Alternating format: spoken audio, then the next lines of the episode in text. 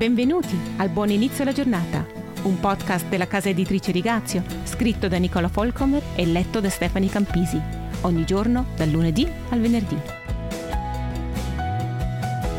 Per un certo periodo ho preferito leggere nel Nuovo Testamento piuttosto che nell'Antico, ma poi ho capito che Gesù non appare per la prima volta nel Vangelo di Matteo, ma che il piano di salvezza di Dio per il nostro mondo perso e decaduto corre come un filo rosso dalla Genesi all'Apocalisse. Nelle ultime settimane abbiamo visto che nell'Antico Testamento compaiono continuamente profezie e riferimenti al Messia. Oggi vorrei soffermarmi con voi sui Salmi. In passato non avevo notato quanto spesso Gesù Cristo fosse menzionato in questi canti. Eppure è così avvincente come Davide e altri salmisti abbiano fatto notare chi verrà un giorno. È molto chiaro nel Salmo due, versetti sei a nove. Sono io, dirà, che ho stabilito il mio re sopra Sion, il mio monte santo.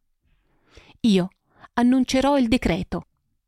Il Signore mi ha detto: tu sei mio figlio, oggi io ti ho generato. Chiedimi, e io ti darò in eredità le nazioni e in possesso le estremità della terra. Tu le spezzerai con una verga di ferro, tu le frantumerai come un vaso d'argilla. In questi versetti il salmista descrive Gesù come il figlio di Dio, il re unto da Dio sul mondo intero. Molti anni dopo, questa profezia si rivela vera in Gesù. Il Salmo centodieci, quattro dice: «Giura il Signore e non si pentirà. Il Signore ha giurato e non si pentirà. Tu sei sacerdote in eterno, secondo l'ordine di Melchisedec». È un altro riferimento a Gesù, che è sacerdote per sempre. La morte di Gesù sulla croce è finalmente il sacrificio che può placare l'ira di Dio una volta per tutte.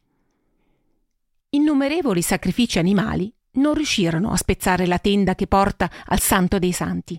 È solo grazie al sacrificio di Gesù che questo è potuto accadere. E a differenza dei Leviti, che in quanto esseri umani morivano naturalmente a un certo punto, il ministero sacerdotale di Gesù rimane immutabile. Lo vediamo confermato anche nel Nuovo Testamento. Gesù sale in cielo dopo la sua risurrezione.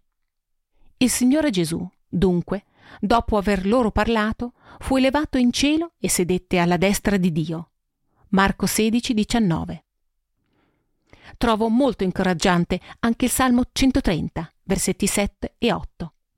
O Israele, spera nel Signore, poiché presso il Signore è la misericordia e la redenzione abbonda presso di Lui. Egli redimerà Israele da tutte le sue colpe.